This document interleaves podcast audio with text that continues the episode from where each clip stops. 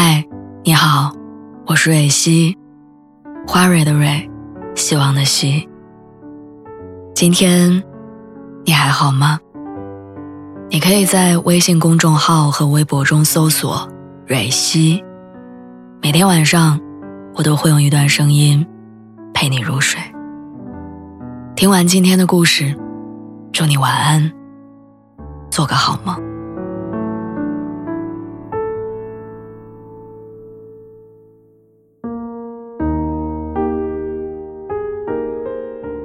以前，我常常把分享欲作为是否被对方喜欢的评判依据。后来我发现，分享欲不一定是喜欢，而缺乏分享欲不一定就是不喜欢。上周朋友深夜给我打电话，怒气冲冲地抱怨着男朋友的沉默寡言。女孩活泼开朗。时常活跃于各种微信群当中，跟朋友们都能绕着烤焦的面包、坐过站的地铁说个不停。对她而言，分享欲是最高级的浪漫。相比之下，她的男朋友更多扮演着一个倾听的角色，虽然话少，但从表情当中能够感受到他的专注认真。当他们开始异地恋之后，朋友开始思考一个问题。他真的喜欢我吗？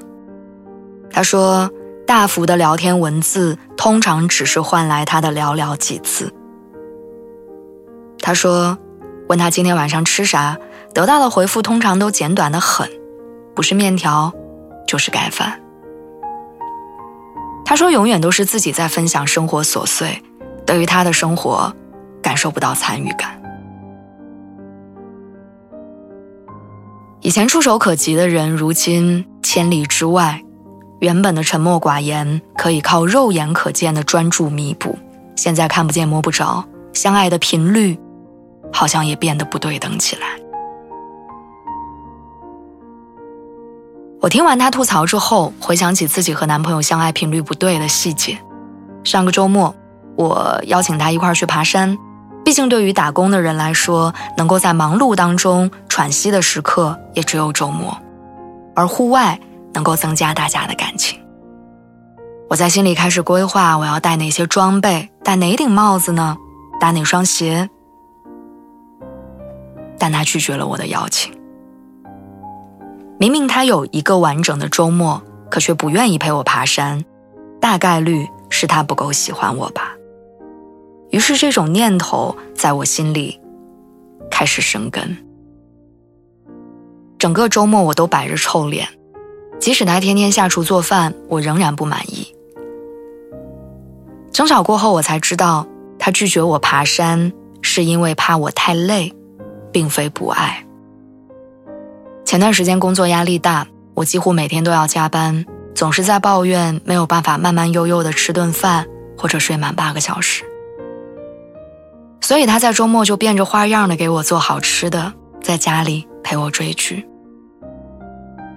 我希望他用外出爬山的方式爱我，而他，在用为我下厨的方式爱我。爱情里通往爱的道路有很多种，我们没有办法百分之百的用对方喜欢的方式来爱对方，但这并不意味着我们不够爱他。情侣之间的时差，好像体现在方方面面。相爱频率的不对等的背后，其实隐藏着的，是表达爱的多样方式。有人喜欢用分享欲来表达爱，会跟你念叨说：“你看今天天空中粉色的云朵，每一朵都很可爱。”有人偏偏会用共同相处的时刻来表达爱，喜欢跟对方吹晚风、散步。有人喜欢用送礼物表达爱，会悄悄记下你想要的东西，然后送给你。